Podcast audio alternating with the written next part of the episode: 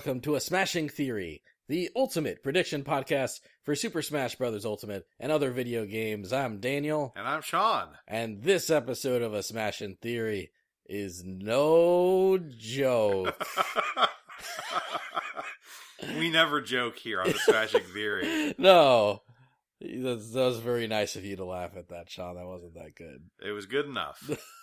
Yeah, there was there was an update while like while Sean was sick and while I was in Florida, they they're just like here, have this shit. So we're gonna talk about it. yes. Um, first we usually do corrections and other uh Smash slash fighting game news. Mhm. Uh, no corrections. Yeah, we're just that good yeah, now. we're either we're amazing or I didn't notice anything on my listen. And no one sent us any corrections, so I'm going to assume that we just did great last Yeah, episode. Yeah, we are perfect and we're Yeah. abolishing corrections. Yeah, made no This will- mistakes. will always be perfect. uh, if anyone uh, doesn't find as much value in the correction segment as I do, let me know. If it like bogs down your listening experience, I'm curious to know that. Then we can correct corrections by excising it from the Well, we, we have a correction for last episode. Uh, corrections were a mistake, and uh, and we're correcting it Yep, by by no longer doing corrections, except including- for right now. but we we have a little news segment kind of to talk about that doesn't really fit anywhere else in the rest of this episode. yeah. Uh, and it's relevant at least to Sean's interest, so we might as well. So we might as well bring it up. Mortal Kombat 11 is coming out. Uh, well, it'll be out by the time you listen to this episode. Yeah, it's coming out tonight as of the time we're recording, and I'm literally like my head is going to explode. I'm so excited. oh, I'm so pumped. I'm so ready. Sean is so excited for MK11 that he actually pre-ordered it, which is something he never does with video games. Yes. So like I was banking on that so Amy and I could give it to him as a birthday gift. Uh but he actually he actually fucking got the game. Uh yeah. Couldn't miss out on that sweet, sweet fucking uh, Shao Kahn. Yeah, that that would do it. That that would that would incentivize you of all people. Yeah. As as has been demonstrated by the actions you've made in your life. I get to do tackles and go, hey! Over and over again. Like, come on, that's worth a hundred dollars. I I I love that like Shao Kahn is in a game in 2019 and he still points at the opponent and says, "You suck." like they uh, you'd you'd think they'd like pep that up, contemporize like that general feel somehow. They were actually in one of those Game Informer interviews. They asked a guy about it, and he basically said, "Like, yeah, we we actually went back and forth a really long time about whether we wanted to have Shao Kahn say you suck." and it was kind of like nostalgia versus like what would the Emperor of Outworld actually say. right. And they went with nostalgia because the whole game is a big nostalgia trip. the whole game is a big nostalgia trip. What they should have done is like had a past Shao Kahn skin that says "You suck." Ah, and a cute. present Shao Kahn skin that says You I'm suck gonna, us. uh, I'm going to say anything even slightly more sensible and in character for me than you suck. it's I'll- official. You bad. anyway, I solved it. anyway, we're excited for MK11 and one interesting thing, the Switch version of MK11 was data mined or something. Right. Uh or like someone at GameStop, you know, or something. It, it was. It had something to do with the code of the Switch version. I'm pretty sure. The Switch version contains nine character names that are not in the base game. One of which has been confirmed as a DLC character. So we might have had the entire DLC roster of MK11 leaked. Which at this point wouldn't be surprising to me. And it's so funny because I was thinking about earlier today the fact that like almost every time there was a leak for Smash, it was wrong. You know, Uh huh. like we got juked by the Grinch leak, and then I feel like there were a lot of other leaks where it was like, oh, We- maybe it's Smash. yeah, we're we're actually going to be talking in this episode how a leak that we banked on might end up being wrong. right. Uh, but yeah, go but on. then with Mortal Kombat 11, every time there's a leak, it's right. Mhm. like every time, like I mean, God, poor NetherRealm. It's like the ship of Theseus over there. Parts are just getting ripped off, and leaks are coming out. You know, and there's nothing they can do to stop it. the the single time I can think of that a Mortal Kombat thing or a NetherRealm thing did not get leaked Uh, in full substantially before its reveal is Ninja Turtles as DLC. yeah, that was a cool surprise. Yeah, like everyone thought it was going to be Spawn instead, and it was Ninja Turtles. Uh, that that was a cool that was a cool whoopsie doodle. And then, uh, actually, yes, Daniel, it was a cool whoopsie doodle. it was the coolest whoopsie doodle. And in fact, I think I think Verjabin actually did say that the turtles would be Uh, okay. like he he actually did leak that, Man. but his but his track record was already so spotty that not everyone believed him. Because he sucks. I'm sure Verjabin, you're you're a fine person. this is the Fuck does Virgin podcast.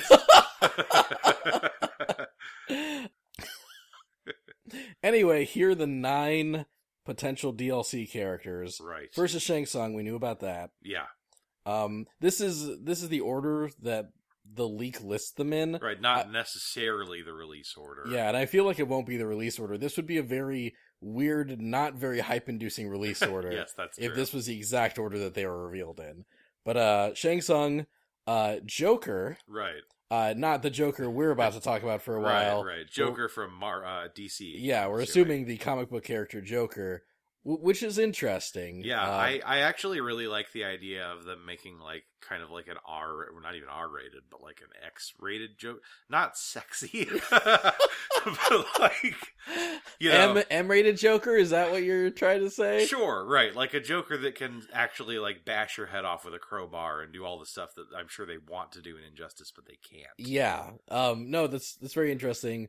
It's obviously going to be kind of marketing for that Joker movie that's coming out later this year. Right. So I wonder if he'll at least have a skin that makes him look like Joaquin Phoenix. that'd be cool, And actually, even if they got Joaquin Phoenix to like do voice lines for it, right? uh, he, it's so funny because he's so weird. yeah, that there are like two realities one where he like full-throatedly embraces voicing the joker in this game and one where he would never do it And Yeah. it's impossible to know I this this MK game has been so like celebrity voice thirsty. right um, side note.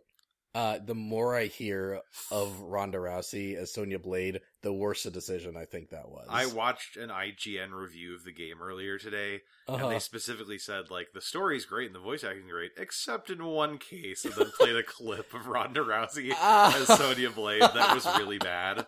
So yeah, I uh, you know, I've been increasingly iffy about that over time, and it Yeah. just sounds like it was just bad. Yeah, no, just uh, just a, a bad decision for multiple reasons. Yeah, So sometimes I feel like you can kind of separate the decisions NetherRealm Games Uh-huh. has made and the decisions that WB Games, their publisher, has made. right. That was a WB Games decision. Yeah. That was a WB Games' fuck decision. yeah, And it was a bad one.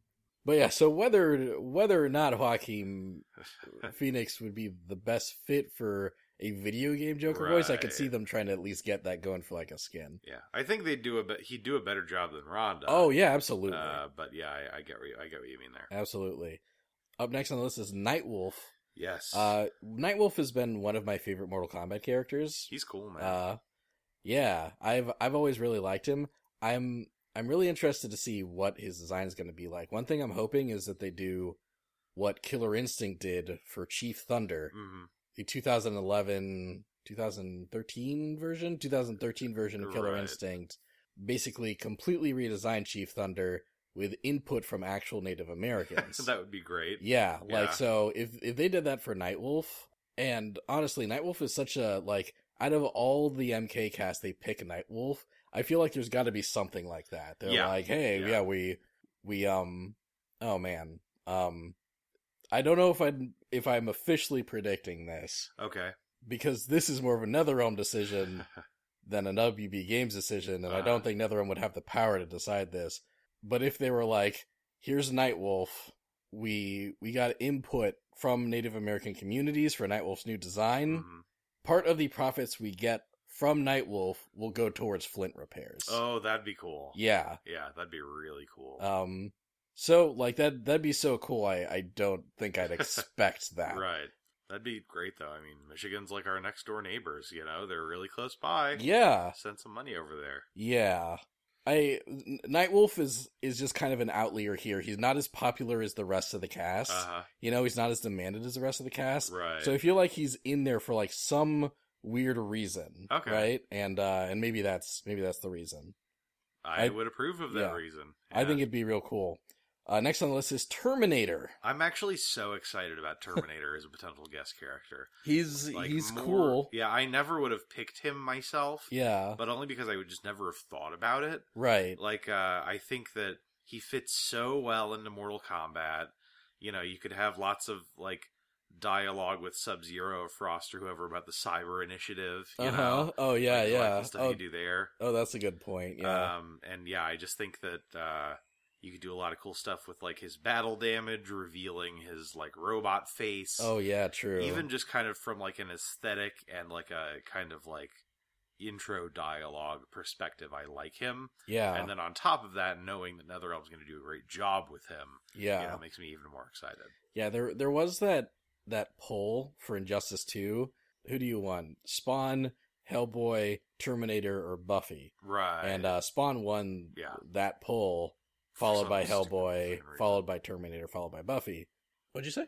oh, for some stupid fucking reason. and yeah, so I I figured that Terminator was kind of on their DLC slate. right. Uh but yeah, M- MK11 I wasn't quite expecting him to show up here. yeah, me neither. But I'm I'm down. I'm ready. Yeah, he's he's a cool fit and also like a great get for WB Games because because WB Games needs to get guest characters that are okay with being decapitated and like and Uh-huh. cut in a half and and whoever owns Terminator is it Warner Brothers? Whoever owns Terminator Right. is like we don't we don't give a shit. He's a robot. exactly. Although I wonder I wonder if it's going to be a Terminator with Arnold Schwarzenegger's likeness That'd be cool. or if it's gonna be like just like I'm I'm a naked metal robot Uh, man. That'd be less cool. Yeah, because obviously they'd be cool with fucking up that robot, Right. right? But would they be cool with fucking up Arnold Schwarzenegger's likeness on top of the robot? I'd want to say maybe because Yeah. even the movies fuck up his likeness. They rip off half his face and show the robot underneath, you know. So I'd also be okay with them getting the uh, goo Terminator from Terminator 2, you know? oh yeah, That guy. hmm Like, he's not doing anything these days. So he could he could come in, he could do the voice, he could lend his likeness. yeah, Yeah, that'd be fine too. Yeah. That'd be a good decision. Oh, Daniel. Up next, up next on the list is Sindel. Yes. Uh, one of my favorites. Everyone's favorite witchy hair girl. Yeah, Or woman. her, her fucking uh, hair hair kinesis Uh huh. uh, is awesome. I'm a big fan of that trope. you Yeah, know? In the tabletop game uh, Pathfinder, you can play as a witch or a warlock. Oh yeah, they can. And, that right, just yeah. has prehensile hair. Right, you, the- you can like specialize in prehensile hair to the point where like you can get really good with it and like grapple with it and shit. yeah, Uh, so I I dig that. yeah, and she can do that. She can do her screams, and Mhm. yeah, I I've wanted Sindel to be playable again for a little while, so it's it's it's a good DLC decision. Good job. Yeah, she she's never really like jazzed me as a character, but I I appreciate you know her role in the games, and I think it's uh, you know it's it's cool to have kind of almost this like horror movie character in there, you know, with the like Bride of Frankenstein aesthetic and the screaming and stuff. yeah, yeah. Um, and I feel as though like you know in terms of like the hair moving around and stuff like she'll look better than ever you know what i mean like yes. will look cooler than ever Absolutely. and yeah. so there to that extent i'm i'm really looking forward to her Same. Next on the list, Spawn. yeah yeah, yeah that's fine Sean's favorite yeah, character. yeah, all right, all right, all right. it's fine. It's, it's fine. It's fine. It's in the game. It's fine. Uh, I If- love Spawn. It's great. I don't know if we brought it up much on the podcast proper, uh, but Sean has been salty about the prospect of Spawn being in a NetherRealm game as guest DLC I think he's boring, and I don't like him. for as long as NetherRealm has been doing DLC. Uh, really, even since he was in like Soul Calibur. Oh, Even yeah. then, I was like, come on, why? This is stupid. I I think I think Soul Calibur wasn't really a great demonstration of what Spawn was capable of, Mhm. like from a moveset perspective. I you saw know? the shitty movie. That's that's about my exposure to Spawn. Yeah, the movie wasn't great. I've seen some of the comics. Uh, I do think at the very least that his moveset's going to be awesome. Yeah, they'll make him cool, but like, fucking, come on. Part of it is like, I'm concerned about what I'll call the Heihachi conundrum, which is the notion that like he could be put in the game and be so cool or have a move set that is so tailored to my tastes that I feel compelled to play him, even though I don't like him. uh, so I hope the Heihachi conundrum does not come to pass. you know, I, I, I'll hope for your sake that that is also the case. But I could absolutely see him being like a mid-range mix-up machine. Ah, the worst, um, but also the best. I mean, I would love for that kind of a move set right. to be a DLC, DLC character, just not him. Not him. not him. Next on the list is a character that I think we're both a little more excited for, and that's Ash Williams Yeah. from Evil Dead. This is such a cool pick. Yeah. I never would have guessed. I had, I always had it on kind of like a short list, Uh-huh. you know, like I kind of a this would be cool if Right. if Mortal Kombat ever did this, like you know, like looking at horror movie icons and being Sure. like, oh, here's one. Uh, I don't know if they'd ever be able to get the likeness and all that, but like just a dude with a chainsaw for an arm as a Right. character, perfect Mortal Kombat. He would fit in Mortal Kombat 3, let alone Mortal Kombat 11, you know? true, yeah. Like that kind of concept, just a dude with a chainsaw for an arm. Uh-huh. That's some old school Mortal Kombat shit. It really is. So uh so yeah, this this is a great pick. Um I think out of the guest characters I'm definitely looking forward to him the most. Nice.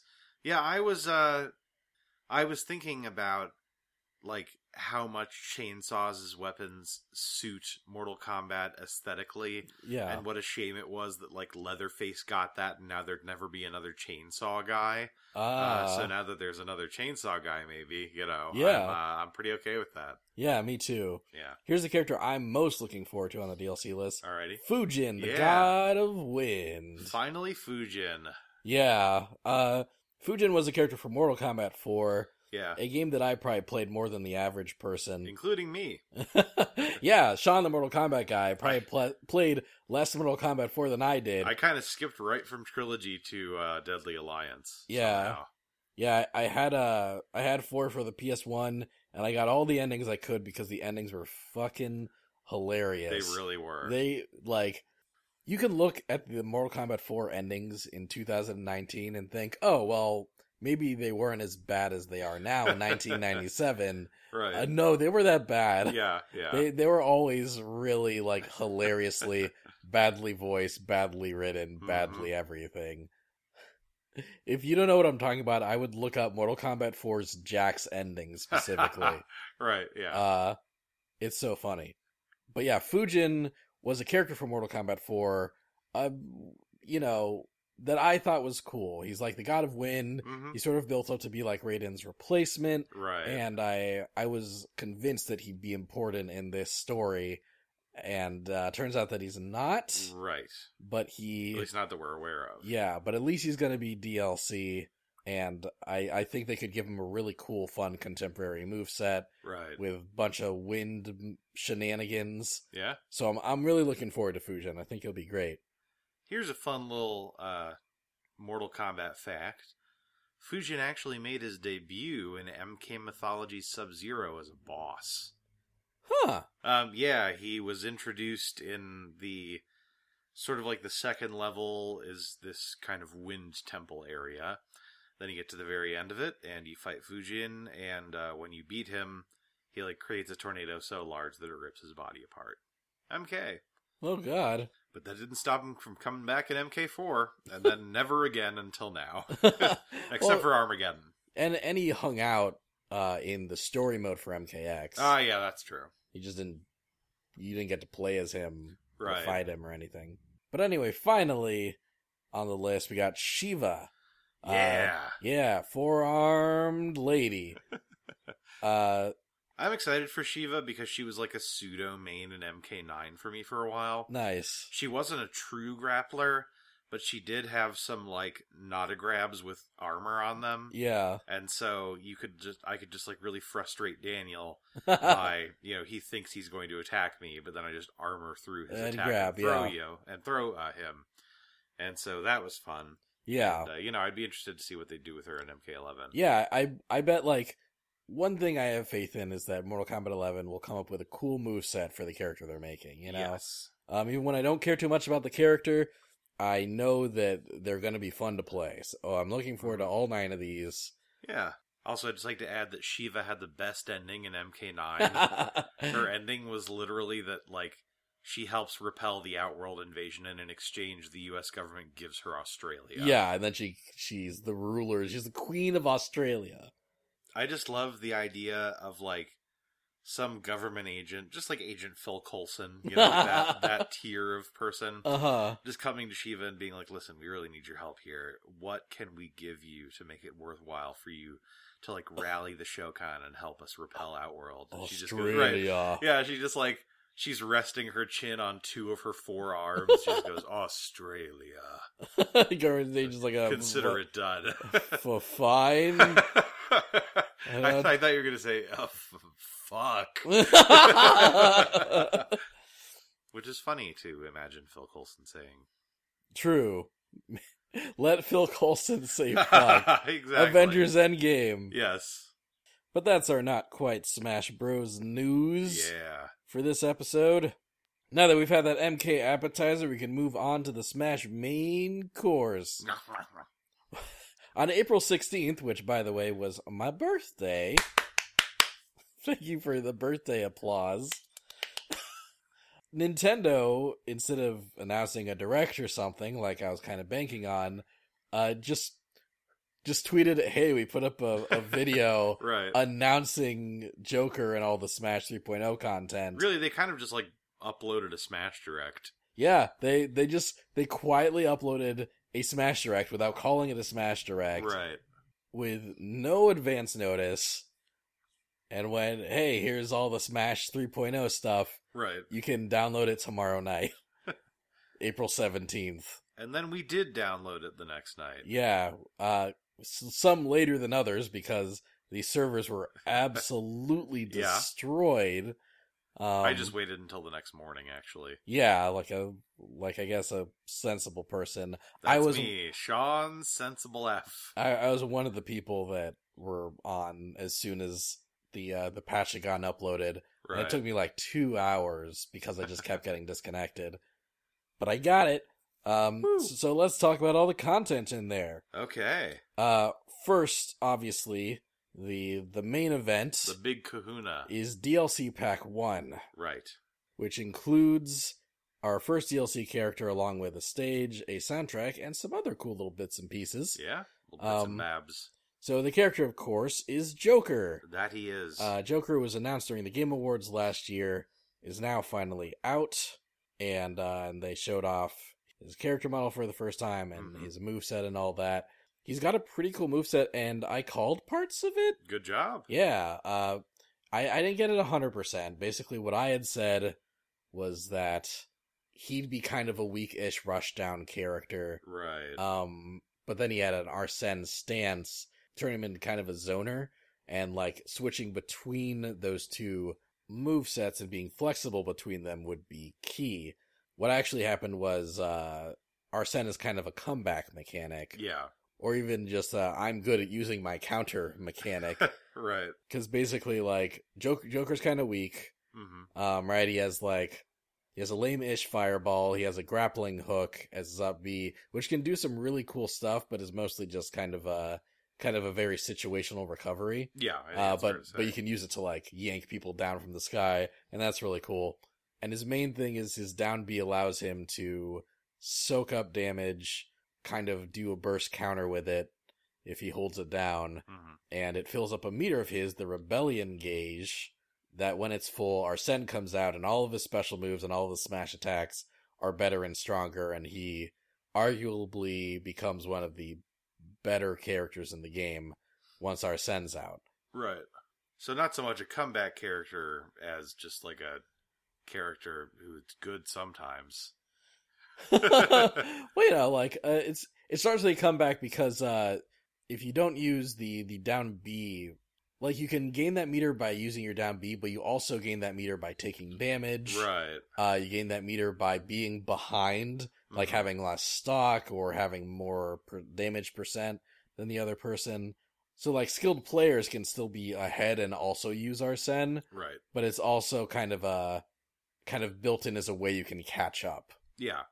Although I will say that, at least in my experience playing as him, by far the most efficient way to build rebellion is to use your counter effectively. Yes. right? Yeah, seems to absolutely. yeah. Yeah, definitely.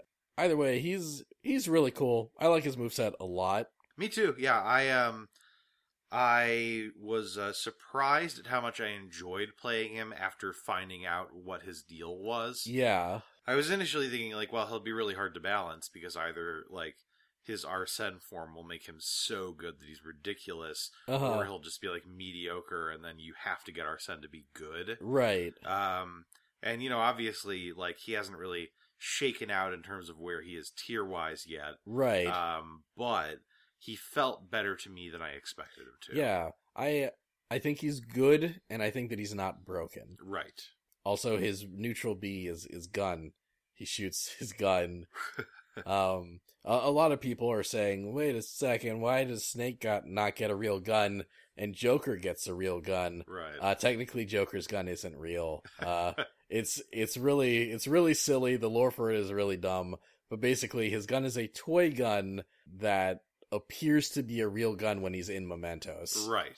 Um, right. So it's not shooting real bullets; it's shooting like psychic mind bullets or whatever. Yeah. Uh, don't worry, ESRB. It's it's all good. He's Still not rated M. but yeah, I I really liked playing him a lot. Um, his classic mode is called Shadows, Right. and it has a fun little gimmick where like he's fighting these uh these dark characters or characters that represent like uh characters he would encounter in his own game. Right. But then after he beats them in that level, they that character is his partner yeah. in the following level. They're like purified. you Yeah, know? they're like him accumulating personas Right. like he did in uh like he does in Persona 5. Uh Persona 5 is kind of a Pokemon mechanic where you can recruit shadows and personas you defeat to your side. It's cool. Yeah, so that, that is cool. And uh and a great take on shadows. hmm I appreciate that um that you fight the final boss like on Mementos. Yes, that was cool. And uh and and fucking Persona 5 music is like playing while you do it. It's it's good. It felt very Persona. I was really into it. Yeah, me too. Um speaking of Mementos. Mementos. Yeah, it was uh that's the stage we got. Yeah.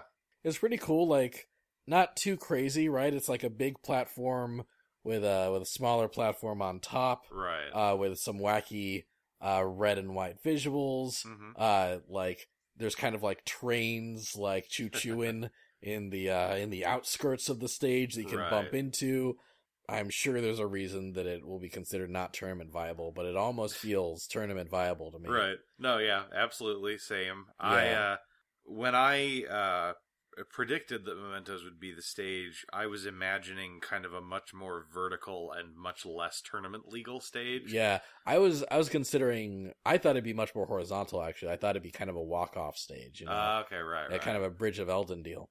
I was Um, picturing more that like because you know the the in the game when you're doing mementos you're kind of going deeper and deeper and so I was imagining like oh that's kind of how- going down layers yeah. exactly. That's Um, kind of neat I do I like the memento stage though Yeah. um, and obviously I like the kind of core th- cool thing about it yeah, it's, it's much more low key than than I thought, but it's it's neat. I like it. Also, our hope and our prediction that you'd be able to mash the D pad with Joker and and get some get some supporting character dialogue. That did not happen, Yeah. but they did bring some Persona Five voice actors back into the booth yeah and had them yell a couple catchphrases as they appear in the background of the stage. That's Yeah. better than nothing, I guess. yeah you know it's it's pretty cool to just have Ryuji show up and be like yeah Joker get him with those jokes he doesn't say that Yeah, also I, I would not consider his voice anywhere near that deep. yeah Joker no. get him with those jokes I'm actually just like turning into Randy Savage like his his uh his register is almost like Joey to me, but without the accent. Yeah, Joker. yeah, Joker. Get him with those jokes. Yug. uh, Sometimes I like to eat steak and donuts at the same time. It what? just seemed, seemed to be like something Joey Wheeler would say on a given day. hey, Yug. I'm trying to win this duel, but I'm dummy thick, God damn it. and the clap of my ass cheeks keeps waking up Exodia. I I I thought you were gonna go with like keeps distracting Kaiba. Oh, that's pretty good too. That's pretty You're a third rate duelist with second rate ass cheeks.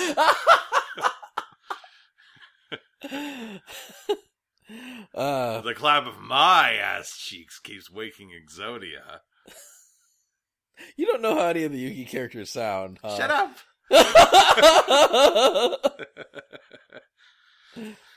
uh, also, it's probably worth mentioning that uh, Morgana shows up as uh, Joker's taunt. Right. Morgana will show up and do a little wave, Yeah. do a little catchphrase. Shows up in Joker's victory screen too. Joker's victory screen's great. Uh, yes, it is. Yeah. One really cool thing they did, although a thing they also kind of need to patch right now, is that uh if you do his final smash, which by the way is the all out attack, we call Right. that, that's great. Uh if you hit someone with the all out attack final smash, if they're above 100% damage when you do it, it's an insta KO. If you are in a stock match and you take out all like all your remaining opponents last stock with that attack, Mhm. um the victory screen will just show up straight from the end of the final smash Like, uh, that's cool. yeah like in uh like the way a match would end in persona 5 if you uh, Right. if you finish with an all-out attack uh that that splash screen of of joker like you know like Uh, doing that smug face and then it just says game over it that's uh, really great. yeah it's it's really awesome but uh if you do it in single player there's a chance that your game will lock up That's not great. yeah, so once they patch that, that's going to be excellent. Yes. And yeah, that's all cool. Before we move on from talking about Mementos, though, Mementos does a cool thing, hmm and that thing is uh, the visuals change depending on uh, what music you're playing. Yeah. If you play Persona 4 music, you get some Persona 4 yellow. Yeah, And if you play some Persona 3 music, you get some cool Persona 3 blue. and if you're playing in free for all mode or something, uh, it's green. I think. Oh, yeah, you get like a there's a fourth stage visual that shows up under like specific circumstances. Interesting. I think that's really rad. I think it's rad that they have music from other Persona games in there. Yeah, me so, too. so I guess let's move over to the soundtrack and talk about that a bit. All right. There's music from Persona 5, Persona 4, Persona 3, and uh, the first Persona game, technically, Right. kind of. There's 11 tracks throughout those those games, Mhm. and three of them have brand new arrangements, which is like, I'm so happy. I'm Yeah, so happy about this. I was a little worried that none of the DLC would get brand new arrangements. Right. Um, but there's three brand new ama- arrangements. One of Beneath the Mask from Persona 5, hmm arranged by Ace. Yeah. Uh, they did the battle music for Xenoblade. and they did a great job. They did a really great job. Uh, I Beneath the Mask is actually a track from Persona 5 I really like. hmm It's uh it's in Persona 5 it's a much more low key theme. right. It's a theme that just plays at night and like, you know, this jazz singer's like ba ba da ba. Yeah. It's a lady though. She doesn't sound that deep voice. But they make it more upbeat for uh Smash and I think it I think it works really well. I like it a lot. Yeah, it's a really cool arrangement. Um a an arrangement of I'll Face Myself from Persona 4 Right. made by like a, a guy that's mainly done pachinko uh stuff. But uh, I really like this remix too. I It's think catchy. it's yeah, I think it's catchy.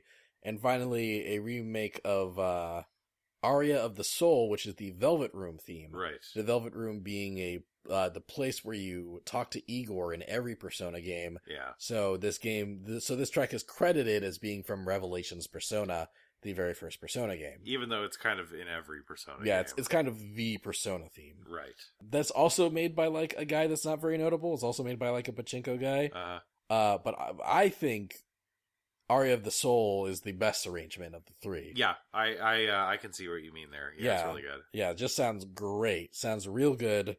Well, they picked a lot of great tracks. They uh Reach Out to the Truth is in there. That's great. hmm Uh, the the Persona Five battle theme is in there. That that's great. Yeah. Uh, Rivers in the Desert.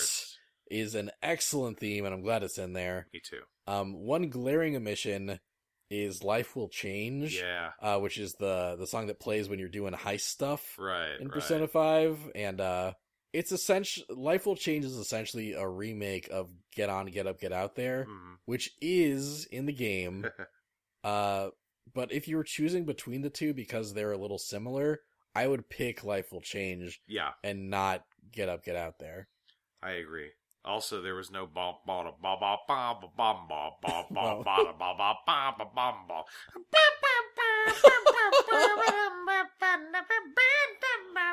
None of that. Yeah, no. no. Uh, I'm not surprised that Price I'm so is surprised. the theme from the third dungeon I'm surprised. of Persona 5. I'm not surprised it's not in there, but it is a catchy song. It would have been cool if they tossed that in there for whatever reason. I agree. uh, but yeah, overall, I think pretty good music selection. The lack of life will change is weird, but I think ultimately, since they were choosing across three games, Yeah. they they selected some good tracks and good remixes. I like the rearrangements. Really happy about them. I agree. Finally, a thing that so when they were talking about DLC packs initially, they said straight up each DLC pack would have a character, a stage, and some music. Right. They did not mention whether or not we would be getting new spirits as part of this DLC. So uh they revealed that the DLC pack comes with DLC spirits. Right. And actually you get an entire DLC spirit menu where you can just keep remashing these spirit matches until you've unlocked everything. That's cool. Yeah. Yeah, there are 11 new spirits in the game. Every party member from Mhm. Persona 5 uh, in their school uniforms. I guess they're not too cool for school. They're just school. yeah, Ann Takamaki, Makoto, uh, Ryuji. Ryuji, Yos- Futaba, Yusuke. yeah, uh, Morgana, Right. um, uh, Ketchy. There, there's a couple party members I didn't mention. Matt Mercer, the Matt Mercer party member. Uh, Yusuke, I always forget Yusuke's name. oh, I said Yusuke. Oh, okay, good, Yusuke. Um, but also uh, Justine Caroline, the the Velvet Room twins, Right. is a is one spirit. Uh, Igor is a spirit, and then there's a Phantom Thieves spirit, which shows all the playable characters in there. Right. Real cool Phantom Thief uh, outfits. Uh, I unlocked all of them, Good. uh, and they they were pretty fun. Pretty much all of the uh, playable character ones had like you know a, a character representing that party member, hmm but then partway through the fight, either another character or an assist trophy would join the match representing their persona. That's cool. Um, like uh, the best one is Makoto, which is one we actually predicted. Uh, Makoto is a sheik that fights you for a while, and then an invisible Wario enters the match and constantly rides his motorcycle. Excellent. Yeah. So yeah, real, real good. I loved all the spirits. I've already unlocked all of them. Uh, they're fun. Good they, job. They they don't really like the, their their stats and their and the Mhm. stuff they add isn't really super remarkable. Okay. Like even the Phantom Thief spirit, which is a legend spirit, has a skill that I've never seen before, and it's not very remarkable. It's Ah. like eat food or something. I forget what it is. It's not remarkable. Uh, but I'm I'm sure I'll bring it up in corrections next episode. Okay. Next next time. Corrections is coming back. You heard it here first. uh, but yeah, all that made up DLC pack one, and I think that's a really satisfying DLC pack. Yeah, it's good Yeah. stuff. You can, you can get that for six bucks if you want, or you know, essentially have it be five bucks if you got it as part of the uh, season pass. Right. I think that's a really good deal. Me too. But Joker isn't the only thing we got in the 3.0 update. No, Yeah, you'd be joking if you said that. there was there was much more stuff. Uh, the first uh, one thing they showed off was the paid Mii costumes. Mhm. Uh, costumes that you have to buy separately. They're not part of the season pass. Right. Uh, but they're seventy five cents a pop. So if you really want it, that's pretty cheap. Yeah. It's going to add up if you get all the DLC they put out. I'm sure. Right. Uh, but there's there's some cool stuff. They uh they they did they did two franchises this time hmm for their first set. Uh, there's Persona. Um, you can get a Morgana hat for your Mii. Right. You can get a Yu Narukami costume It's cool. for your Mii sword fighter. That's the protagonist of Persona 4. Right. You can get a Teddy hat, Yeah. and you can get a Makoto Yuki costume Right. uh, for your sword fighter. Uh, that's the protagonist from Persona 3. We, uh, I think we called that actually. I think we said uh, maybe the other, maybe the other protagonist will be Mii costumes. I think so. Um, but we we did say maybe about that. We didn't say that was a definite thing. Nope. but- Good job, us. we got it. uh, and they also uh, had Sonic costume stuff. out of nowhere. Well, not out of nowhere. Out of no place. Uh, a Tails costume for the Mii Gunner and a Knuckles costume for the Mii Brawler. These were both already Mii costumes in Smash 4. Hey, yeah. So it's not really out of nowhere. They're, Out of it's just. Really what I was thinking is like you've got all this Persona stuff, and then it's like, by the way, Sonic, I mean, they're both Sega properties. Uh, Sonic. yeah, so this was like the Sega pack. right. It's it's kind of weird actually that we didn't get more like Sega stuff, you know, like Yeah. uh like, like, a know, crazy taxi assist trophy. well, I don't think I don't think we're getting any assist trophies as DLC. Crazy tax. I'm sorry. Every time you've objected to something, I've just said it again in a stupid voice. yeah, this is what you've done for the whole podcast. This is what you've done for the whole, whole podcast. Uh, Sorry, what, you, what are you gonna say?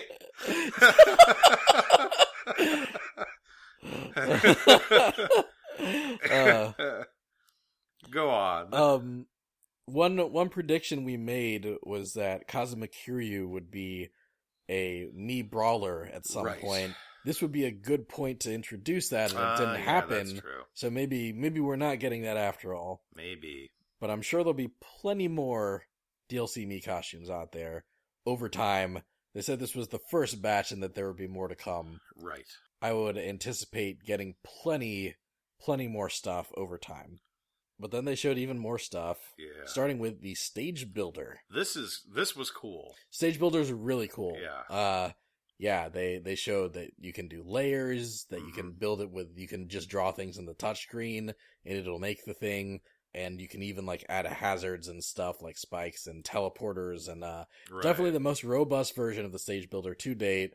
And it looks, it looks great.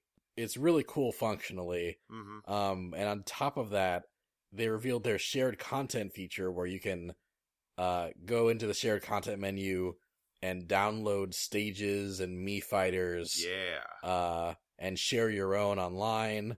Great feature. Lackluster moderation features. I would say. I would Uh, say so. the the night it launched, there were just some some awful stuff put up there. I'm sure we've all seen a lot of it at this point.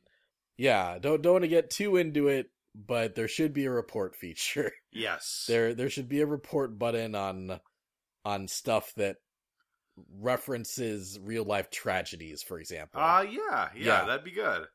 yeah. Or that, you know, features parts of one's anatomy that one does not show in public. Yeah, or or or pornography rendered as a stage. Like yeah, yeah, maybe that's that can either. yeah. yeah, uh I I'm I'm actually shocked that that that did not launch with a report button. Yeah, that That's- seems remarkable. Yeah, a- like how would how could your foresight be that low? The because internet it's Nintendo and it's something is happening online. Splatoon 2 has a report feature on the on on Splatoon the, 2 is like young Nintendo though.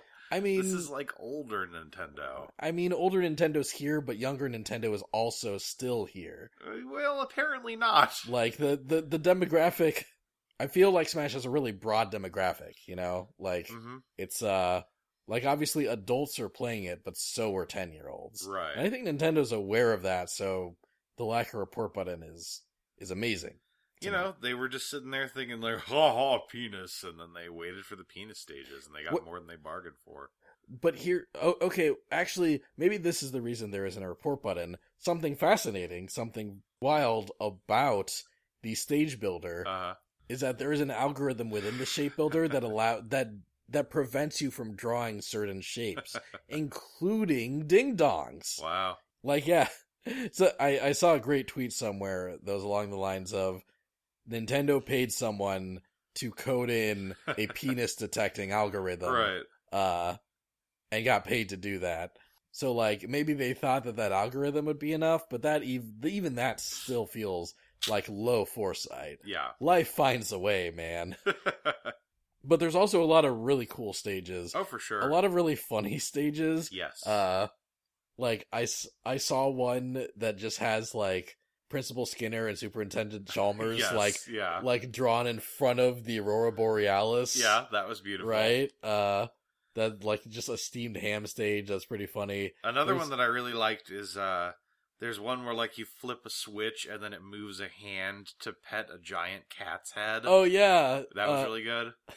There's there's one for a cat. There's definitely one for a dog too. Right, right. There's some really funny ones. There's one stage I saw where it starts out as just like a picture of Cloud, right? Like holding his Buster sword. Uh-huh. But then if you flip a switch, he'll rotate the Buster sword. and since it's the whole stage, no one has anywhere to stand. so it's Ah. everyone just like dying as they as they fall off his sword constantly. That's cool. Um there's there's some really really creative, really cool stuff. hmm Not the least of which, one of our fans, Yeah. Mitchy. Yes. you may have heard of him. Good old Mitchell. I don't know if that's his full name. Mitch made a Smashing Theory stage and a stage for our other podcast that we do over on our Patreon, uh, Beep Boop Soup. Yeah. He made stages for both. You can find the stage codes in the description of this episode. Yes. Uh, cause we also retweeted them on Twitter. yeah, we, we retweeted the Smashing Theory yes, one at the yeah. very least. It warmed my heart. That's really great. Thank you, Mitch. Yeah, thank you, Mitch. Now you too can play a Smashing Theory, the stage, while listening to a Smashing Theory, the podcast, if you want. just just play this part of it on a loop. Just just right. embrace like ultimate Yeah. meta. Yeah, Yeah. exactly. Yeah. Good. But uh not just a stage builder, there's also a video editor that's also shareable and shared content. And uh it's it's crazy like the the video editor is so robust and good it it's on par with some video editing software I've used as an audio and video editor. Right. maybe not quite on par, but it has a lot of like it has transitions. Uh-huh. It has it has like you know you being able to separate and segment clips together. Yeah. It It's like at least as complex as Windows Movie Maker. you yeah know? yeah, which is which is wild. good. Yeah. Yeah, you can play whatever Smash music you want underneath the Uh-huh. the video, and then you can share it in shared content. Yeah. That's great. It is. That's really great, and I wasn't expecting that. Me neither. finally, uh, the Smash World app, which we did anticipate they'd be talking about soon, was fully unveiled and Right. released. It's part of the Nintendo Switch Online app. hmm It has the voice chat that it's always had. Right. Uh, it also now has an ability for you to just use the app to check notifications that usually pop up when you start the game. hmm Uh, you can view Stage Builder and Video Editor shared content, and Right. then just and then just queue up a download That's cool. yeah. So you know it'll it'll download when you start the game up. You can create spirit teams uh out of spirits that you already have. You can just assemble those those teams and uh, transfer them to your game. right. And apparently there'll be more. The Smash World will be getting updates post launch. Good. Yeah. But that is basically the the 3.0 update, but I think that's pretty juicy. That's a pretty Yeah. big update, especially since most of it was just stuff added to the game for free. Right. Yeah. No, yeah, a lot of good stuff in there.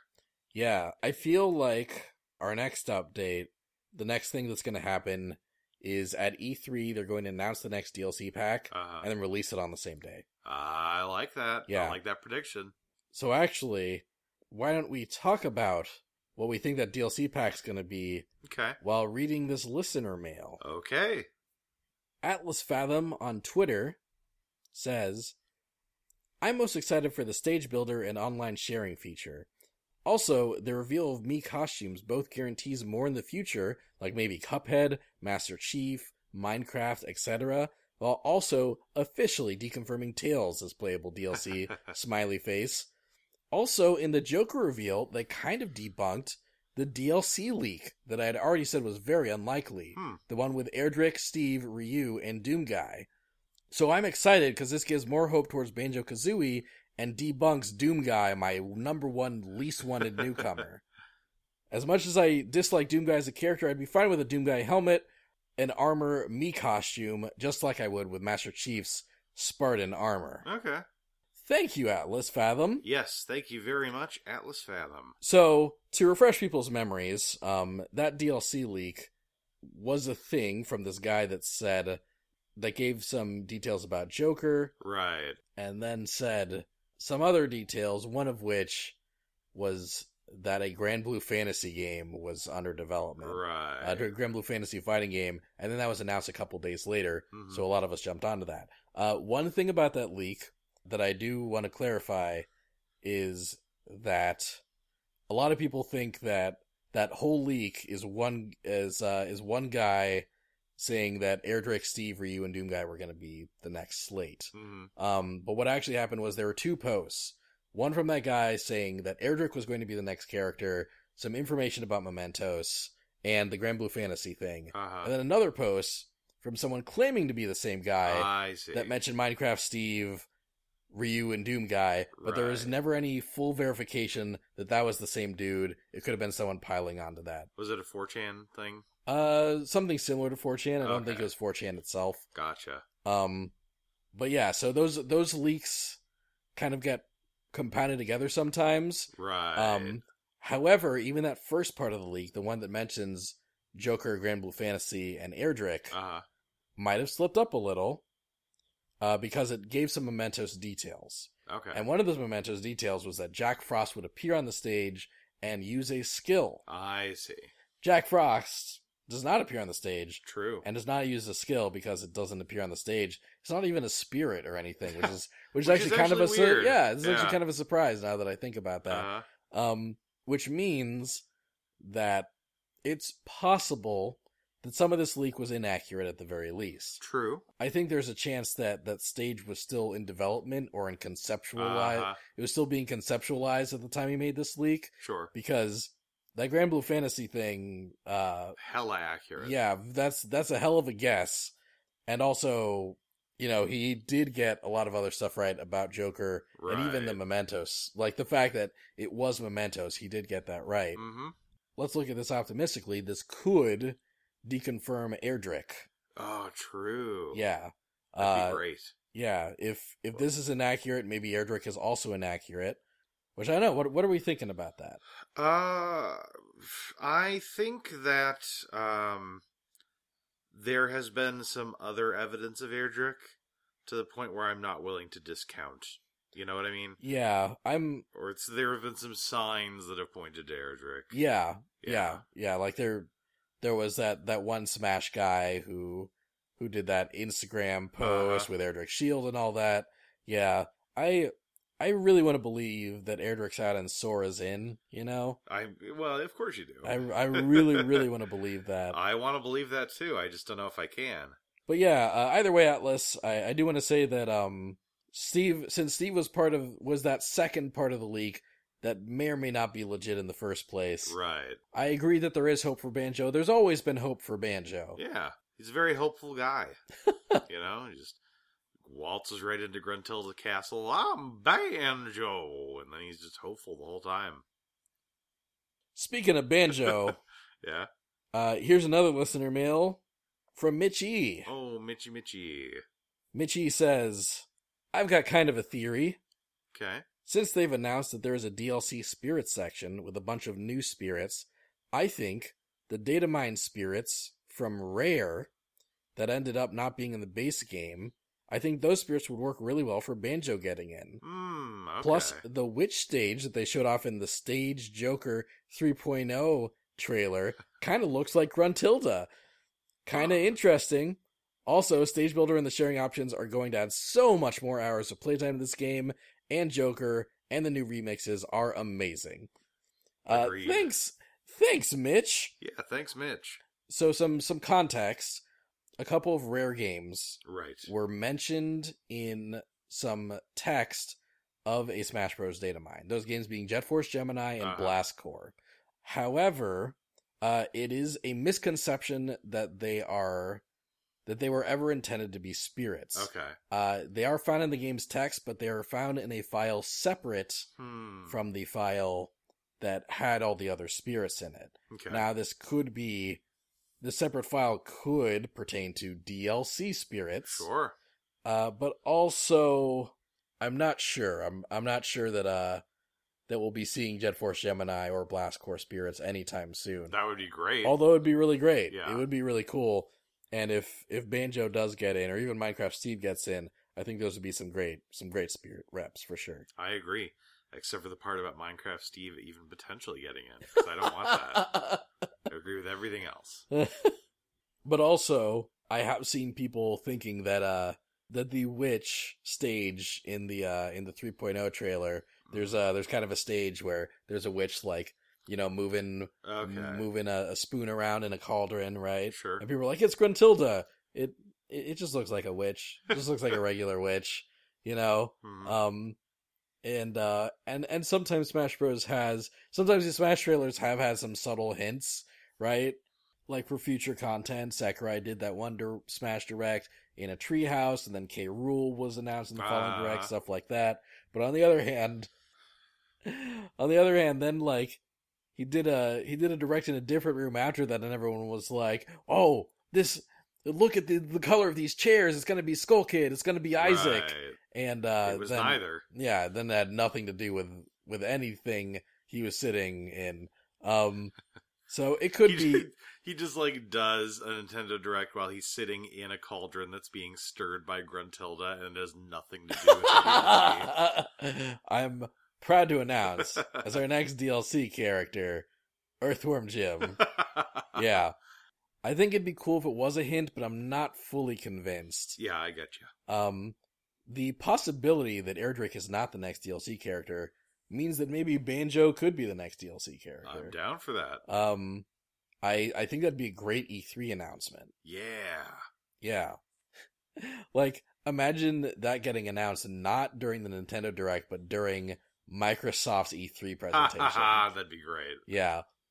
Either way, I'm not officially changing my prediction Okay. to Banjo over Minecraft Steve. Uh huh. I still I still feel like logically Minecraft Steve is more likely.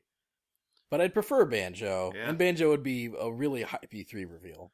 I'm also not changing my prediction from Banjo Kazooie because fuck Steve. fuck that stupid bitch. anyway, thanks, Mitch. Yeah, thank you. Here's an email. Alrighty. Got an email from Barnacle Man. Barnacle Man, Barnacle Man. Hey there, it's Barnacle Man. Barnacle Man says He's on a boat. That's too bad. Gotta wash him off with a hose. Look out. Here comes Barnacle Man.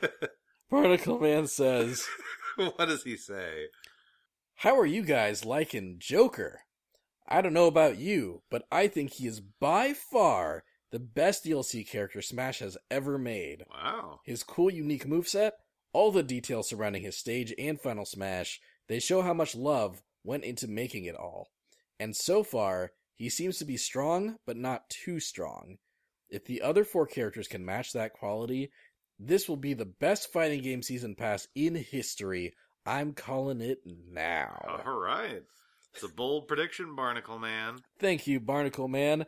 You know, actually, he he makes a good point that Joker feels much better integrated into Smash Uh huh. than a lot of the Smash 4 DLC characters. Yes, I definitely get you there. Like there there is just something about like Ryu, Cloud, Bayonetta's DLC d- editions Mhm. that definitely made it feel like uh you had a smaller budget on these characters, you know, Right, like yeah. when when they were putting them together. Uh although they they did obviously feel well integrated and polished when they uh Yeah. when they made the the port over to Ultimate. Uh Joker like Joker from his stage to his music to Mhm. his move set uh really feels like they went all out on his implementation. Yeah. He feels like a base game character. He doesn't feel like an afterthought. I agree. Um and uh so I, I think I can agree that he's the best DLC character that Smash has put out so far. One can only hope that they will be able to keep it up, you know? Yeah, yeah. Yeah. I'm optimistic that this is gonna be this is gonna be a really cool season pass with a lot of love and effort put into it. Me too. And yeah, I, I agree that he's strong but not too strong. I uh Yeah, that's kind of how I'm feeling about him too. yeah. There's there's a lot of people that is like nerf Joker, you know, already. Right. But I uh yeah, I think even in his Arsene form does not feel too overpowered. Yeah, got some clear weaknesses. Yeah. As the one of those weaknesses being that he can't stay in it indefinitely. right. um so even a good Joker player is going to be vulnerable and without Arsene at some points in the game. Yes. So I, I think that's a great way to balance him. Me too. I I could see kind of a knee jerk patch within the next four months uh, that reduces the amount of time that Arsene's out. Uh huh. Yeah, I I think that'd be the main way that he'd get nerfed if he got nerfed. But yeah, I I, I think he's fine now, honestly. Yeah, it'll be interesting to see what the history of his character is as patches are applied. Exactly. Like I think like I think a lot of people said that K. Rool was the most broken character, you know. Uh-huh. Um, and he didn't really get any nerfs after that. Actually, this most recent patch, he's gotten some buffs. oh, And you know, like he's much less people are, are saying that now because I think people notice like the cheesy stuff that's easy to counter about Yeah. him. like the meta had time to shake out. You know, like it always takes a little while. Yeah, yeah, yeah. But yeah, thank you, Barnacle Man. Yeah, Barnacle Man. Thanks. Finally, a Facebook message from Mitch E's self-proclaimed nemesis, Garrett D. Garrett D. Garrett D. My throat kind of hurts. Please make me tea. Garrett D says, For the next episode, I'm assuming that you guys are right, and that the next time you record, we will either have Joker or already know the specific date we're getting him. Oh, yeah, we did say that. Thanks for assuming that, Garrett. yeah. Th- th- Thanks for reminding us that we got something right. I did say I think by the next by the next episode we'll do we'll have Joker. right. There was no indicator that that would happen, but I was still right. Wow, you made a real smashing theory there. Oh, thanks Sean and thanks Garrett. Garrett goes on to say, Can you give me a high level overview of the franchise? The franchise being Persona. Oh, okay. Also, in your opinions, what is the best introduction to the SMT slash Persona universe, if those are even the same thing? Interesting. Thanks again, you guys. Your podcast brings me joy. Aw, thank you, Garrett D. Thanks, Garrett. Even though you didn't bring me any tea. Leave Garrett alone. So, so, uh, yeah, Garrett, um, so first of all, uh, you're right to wonder if the Shin Megami Tensei universe and the Persona universe are the same thing. They're not. Yeah, Um, they ain't. Yeah, Pers- Persona is kind of a spiritual successor to SMT in some ways, Right. but it is very much a spin-off. They're Yeah. like, let's take some of the ideas of Shin Megami Tensei, but like set them in high schools and shit. Right. It's like the spin off that got even more popular, you know, than the original. Yeah, man, when was the last time something like that happened? I was just trying to think about that. I'm sure it was like a TV series. you yeah. know? Oh, sure, but I mean, it wasn't like obviously it wasn't like Laverne and Shirley coming off of Happy Days. because Happy Days is more popular than Laverne and Shirley. right. Uh, But yeah, like I was, I was thinking more video games. Like I feel like, well, I guess, I guess maybe Dark Souls spinning off from Demon Souls. Oh, that's a good one. yeah, Yeah. yeah. Dark Yeah, Souls became huge. People barely remember Demon Souls. but yeah, Shin Megami Tensei is like Shin Megami Tensei and Persona both deal in like de- like demons are everywhere. Right. They're like Pokemon. I'm going to collect demons and and use them to fight demons. yeah. Um, Shin Megami Tensei is much more about just like demon wars Mhm. and demon problems and ongoing demon stuff, and it's it generally is like darker and more adult and more like serious. I think of like like I think of Shin Megami Tensei being more of a straight RPG, Yeah, whereas Persona it has it's a more like a RPG mashed up with a school life anime. yeah, and yeah, it's like yeah, part part RPG, part school life, part dating sim. Yeah. Like generally the pattern in Persona is, you know, kind of during the day you are a high school student somewhere in Japan yeah, and then like at night or at a certain time or whatever, yeah. uh you are able to kind of somehow transition into the situation where you're like a superpowered badass with demon friends. Yeah. And SMT is always just like you are always uh the superpowered person with demon allies. Right. Um and just focuses on you going through dungeons and stuff. It's much more of a dungeon crawler Yeah. and Persona like juggles dungeon crawling with anime dating sim stuff and like personal situations where you're like interacting with your classmates. Um I like both franchises very much. Mm-hmm. They're both I- cool. Yeah, they're they're both cool depending for what you're in the mood for. I I honestly there's there's Shin Megami Tensei games I want to experience more because I feel like I'm much less I've experienced SMT much less thoroughly than I've experienced Persona. Yeah. The the Shin Megami Tensei game I've played the most is Shin Megami Tensei Strange Journey, which is like you are uh you're part of a science team uh searching like an anomaly that happened in Antarctica Right. and uh and for the DS at least that game was really cool hmm um the 3DS remake uh makes it more anime in ways that like I I really like the original aesthetic the hmm the the just the the stark bleak thing that it had going on. Sure. and uh and the 3DS remake um puts a pretty anime girl in there.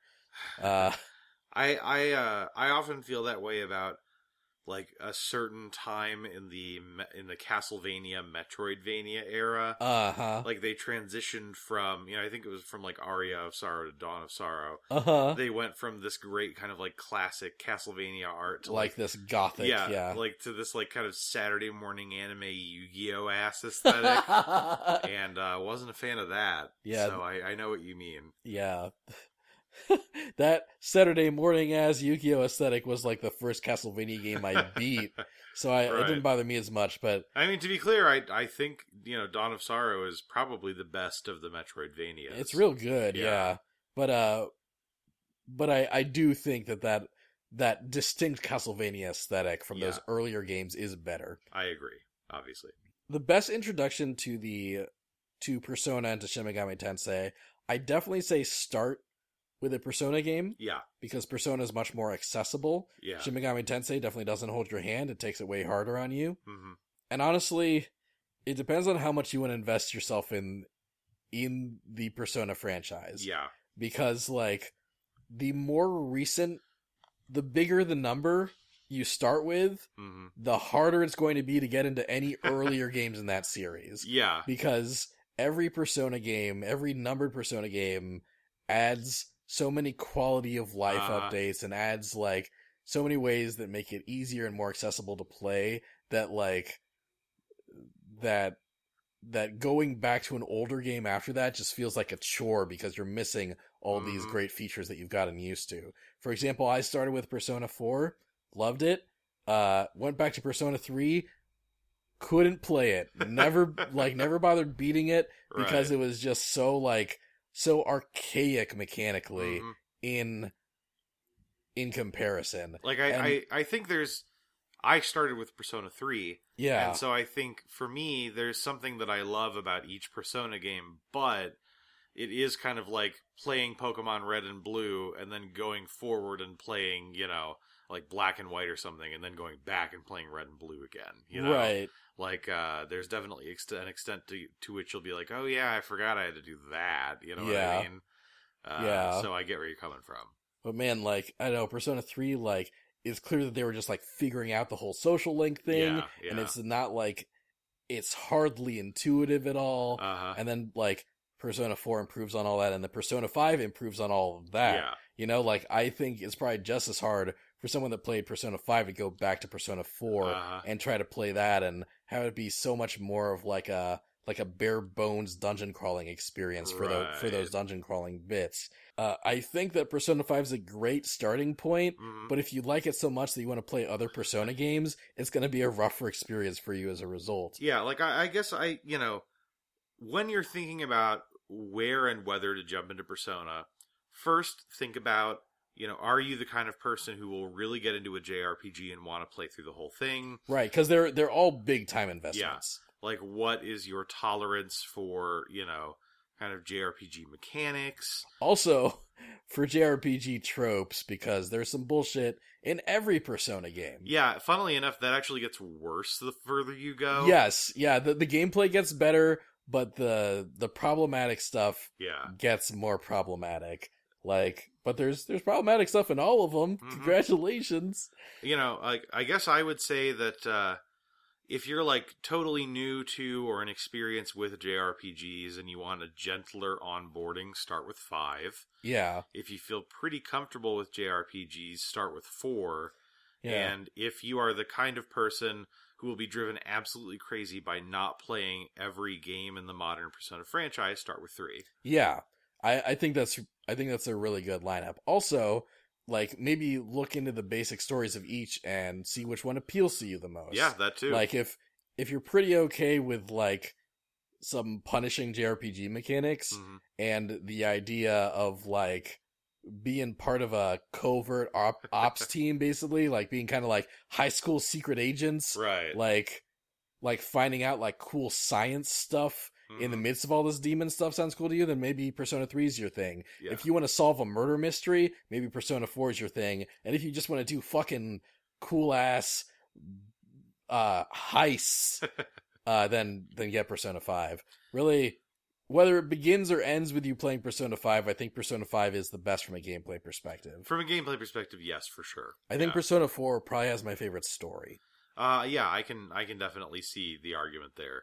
Yeah For me, like um, in addition to obviously having a certain nostalgia for it, uh, I just really like the tone and feel of Persona Three the best. yeah Like, uh, you know, I'm I'm a big fan of like kind of like thrillers with lots of uh, like twists and turns and secret stuff going on, and so uh, I really dug it kind of from that perspective.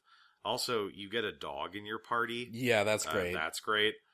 I also think it's worth noting that, like, even if you start with Persona 5 and you can't handle the gameplay mechanics of 4 or 3, but you still want to experience the story, they're great games to, like, watch a YouTube video series of. Yeah, and they have animes. Yes. The animes the animes aren't as good as the games, but Persona 4 has an okay anime. Yeah, they're, they're still yeah. pretty good. Yeah. Pr- pr- pretty solid. Something sums things up pretty well. There's a really cute Nanako filler episode in, in Persona 4 anime. Yeah. Um yeah, I I think that's pretty good. Shin Megami Tensei is a much more old school series and Oh, yeah. kind of just like it'll just fuck you up. It's got a lot of dungeon crawling roguelike shit going on. Mhm. So it's hard to recommend a place to start from there Yeah. uh cuz like cuz Shin Megami Tensei 4 is the most recent one, but people had problems with that too because it like it uh it plays with the formula in a lot of different ways. Right. So like so Shin Megami Tensei purists would say play 2. So yeah, I I guess if you want to try Shin Megami Tensei game just just look into which one sounds neatest. My favorite out of the ones I've played is Strange Journey Okay. the original DS version. A left field potential recommendation if you want to see some of the stuff that this franchise is about, hmm um, but you're not sure where to start. I, um, I don't know how well this works as a starting point, but I think that Tokyo Mirage Sessions Sharp FE for the Wii U Yeah. is a very underrated video game. It's great. yeah, I would love a spin off franchise of that. Yeah, like I guess if since since you're here, I'm guessing you're at least to some extent a Nintendo fan. Right. So if if you want to dip your toe into the whole the Shin Megami Tensei uh, franchise, like from a mechanical perspective, hmm but you also want to experience something maybe familiar and a little Right. comfortable, Tokyo Mirage Session Sharp FE is kind of a Persona game where the personas are Fire Emblem characters. Which, like, if you're like me, as soon as this got announced, you died because of how happy you were, and you're a ghost now. and uh it's it's much more persona than it is Shin Megami Tensei. Yes. It's got a lot of that. It's got some light dating sim elements in there and a Uh-huh. lot of like a lot of cute like high schooly interactions. Yeah. Um and I had a blast with it. I thought that game was really fun. it's a cool game, man. it's um, really cool. yeah, the just just a really great battle system. Yeah. Really great like like class systems and progression mechanics and Really hoping for a Switch port. Yeah, oh man. If you have a Wii U, see if you can pick that up for cheap. Yeah. If you don't, just pray that maybe there'll be a Switch version someday. Yes. Um next year I feel like would be a good time for that. Me too. Um since we're this getting year would be a great yeah. time for it. since we're getting Fire Emblem this year, I'm guessing that we're getting Persona this year Right. for the Switch. But yeah, I guess that's um that's some Cliff's notes on on the whole on the whole franchise. And like Cliff's Garrett. notes, you think it's going to be short, and then you wind up reading for as long as it would take you to experience the source material. uh, that's we're talking about Persona. That's impossible. That's true. That's true. but either way, um, as long as you can tolerate some some anime bullshit, Garrett, it, I think uh, I think wherever you decide to start, if you're into JRPGs, you'll you'll have A pretty good time. a pretty good time. Yeah. Yeah, good question, Garrett. Thank you. Yeah. If you want to know where else you can find us, one place you can find us is something we forgot to mention last episode, and now it's kind of old. Uh, but I still think it's worth looking at if you like listening to us. We guest starred in an episode of Nintendo Main Podcast. Yeah. Our first guest spot ever. Yeah, the first time we've ever guested on a podcast. It's episode 163. Uh, we talk about the uh, the Nindies Direct hmm that happened in March, and uh, and our highlights from that. But we Uh, also talk about Turok Dinosaur Hunter and the 2000 comedy Rat Race and a bunch of other shit. Sean talks about the 2000 comedy. I mean, you, I drag you along. I guess I technically talk about it, but really it's Sean that talks about Rat Race. really, it's mostly the normal hosts of Nintendo Main. They kind of took that and ran with it. It was still mostly you, Sean. Anyway, um, yeah, it was a pretty fun episode. Uh, having them having us on was really great. Yeah. Uh, they're really fun hosts, and uh, and Trey, Trey just knows a lot of shit. Yeah. Um, so uh, so yeah, it was really great being on there. You should check out Nintendo Main Podcast on any podcasting service. Agreed. Uh, and check out episode 163. That's where we be. yeah. Um, and maybe sometime if we can figure out how to implement guests, uh, we'll have we'll Trey or some of the other Nintendo main podcast guys on an episode of ours. Uh, Look us, out for that at some time in the next 10 years. Yeah, yeah, let us know if you think that sounds cool. Yeah. Um, also, uh, we're on Patreon, patreon.com slash beep boop group. Uh, We've got all sorts of cool stuff on there, like a exclusive podcast called Beep Boop Soup, where it's all about uh, getting prompts from our listeners and mixing them together in stupid ways. yeah. Uh, it's it's pretty fun and always stupid. and always always stupid. If you're considering supporting us, now would be a really great time to do it because uh, we have uh, a couple goals we're shooting for. Yeah. Uh, one is Sean finishing his Undertale playthrough. yeah, we have to make it a goal because otherwise I was never going to do it. if uh if we reach a certain amount of money, then Sean will play through the rest of Undertale and record it for you guys. And then And- just keep Let's Playing indefinitely. Well, you don't want to promise that because I'm only paying you for Undertale. Mm, you should keep paying me. uh, and one that I'm really excited about that there's kind of a deadline on is that if we get to 300 bucks a month by the end of this month, Sean and I will spend May learning how to play Smash competitively with the help of a pro player, and then enter Smash Bros. Ultimate Tournament at Combo Breaker and put that whole experience in podcast form for you guys. Report back on how we did yes. uh in in something we're calling jam cram slam so if you like the sound of that, pump those puppies into the Beep Boop group. And by puppies, I mean dollars. we're we're at a point right now if a single person backs at the sponsorship tier it will simultaneously fund both sean's undertale playthrough and that so, So, if, if, you're rich, if you're fucking loaded and you're really interested in seeing either of those things uh definitely consider supporting us yeah, but also if you want to give us a dollar or five dollars uh you get some great content and you still help us towards that goal. Yeah, next time on a smashing theory here's something fun. Right now while we're recording this april 22nd hmm we still don't know what the new persona news is going to be that's Right. happening this wednesday this thursday. You guys will know what that is by the time this episode goes up but we don't know it yet. So tentatively our next episode could be us talking about that persona news and seeing how good our predictions did during our persona episode a few uh a few episodes ago unless Um, of course they're just like Persona Five R. The R stands for poster, We're giving everybody a poster. We already know it stands Persona for- Five. We already know it stands for royal. Not anymore. We changed it. anyway, Persona 5S S stands for posters. Multiple posters. anyway, we will at least talk about the Persona stuff next episode. Yeah. So once that stuff's announced, if you want to talk with us about it, you can email us at a smashing theory at gmail.com or tweet a smashing theory on Twitter, Yeah. and we'll feature our favorites in the episode. yes, indeed. Um, if uh, if any more interesting Smash Bros. or fighting game news happens in the meantime, uh, we'll definitely be talking about that and any other big time Nintendo announcements.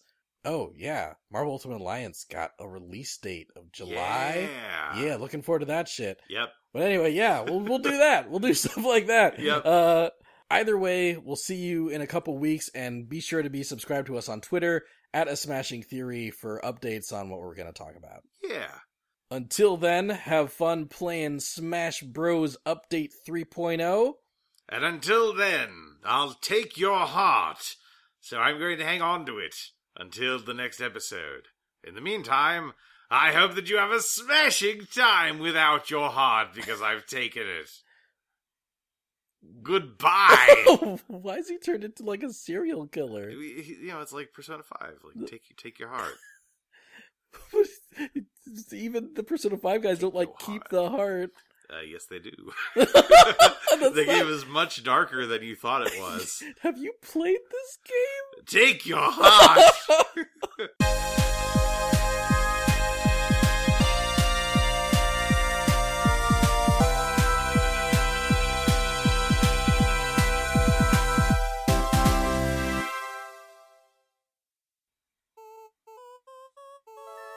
Special thanks. Special thanks. Blah. Why would you like sing a song when there's music playing underneath us that sounds nothing like what you just did? I, but funnily enough, I was trying to do the intro to the music, but I was out of key. I guess it'd normally be ba da ba da ba ba blah. Special thanks to Lonald. Thanks, Donald.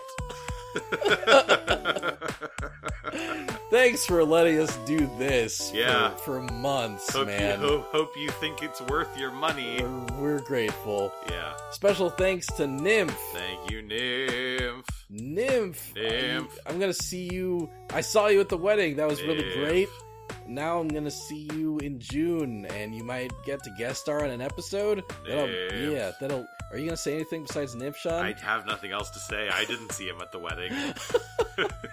Are, are you excited at the prospect of seeing him in June? Nymph. he he nodded. Nymph. Special thanks to my girlfriend Amy Lee. Thank you. You know what? You haven't made us dinner yet, but you're gonna. Thanks for that. I I almost want to put a ban on thanking Amy for dinner. I'm grateful that she makes dinner all the time. Thanks the last time you made breakfast, whatever that was. No, Sean.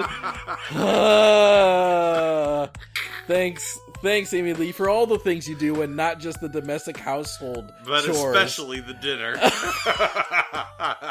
Thanks, Amy, Thank you. and special thanks to Leo. Woo, Leo. Leo, you just started your own podcast. Congratulations. and that's that's great. I Yeah. wish you uh, the best on that endeavor, and I'm excited to see where that goes. Me too. All Um, those things. But yeah, thank you for supporting our podcast, Leo. Yeah. All these people backed us at the $20 special thanks level. They sure did. If you'd like to hear us thank you, uh, you can back us at the $20 or more. yeah, and if you cook me dinner, I'll thank you for making it. Like a normal person does. Daniel. Yeah, all the normal people is thank people for making the dinner on every episode of their podcast. Whenever someone makes me dinner, I thank them for it because I'm a normal person. I also thank Amy Lee every time she makes dinner. But what you're doing is like someone at a diner like cooks you like you know cooks you a dinner, and you're like, mm, mm, this is this is good, this is a good dinner. Excuse me, and then you walk up to like a podium and you're like, excuse me, I'd like to make an announcement. Thank you to Flo at Flo's Diner. Tell me that Flo wouldn't be appreciative of that. She'd be so appreciative. She'd But be like, you- "Oh, thank you." but if you did it every other week, I'm telling you, man. Flo would love that shit. the special thanks music has not been playing for the past minute. we have definitely gone over time with this fucking event. Goodbye, everybody. This thanks to our sponsors, thanks to thanks to our patrons. Thank you. Thank you, goodbye. Bye.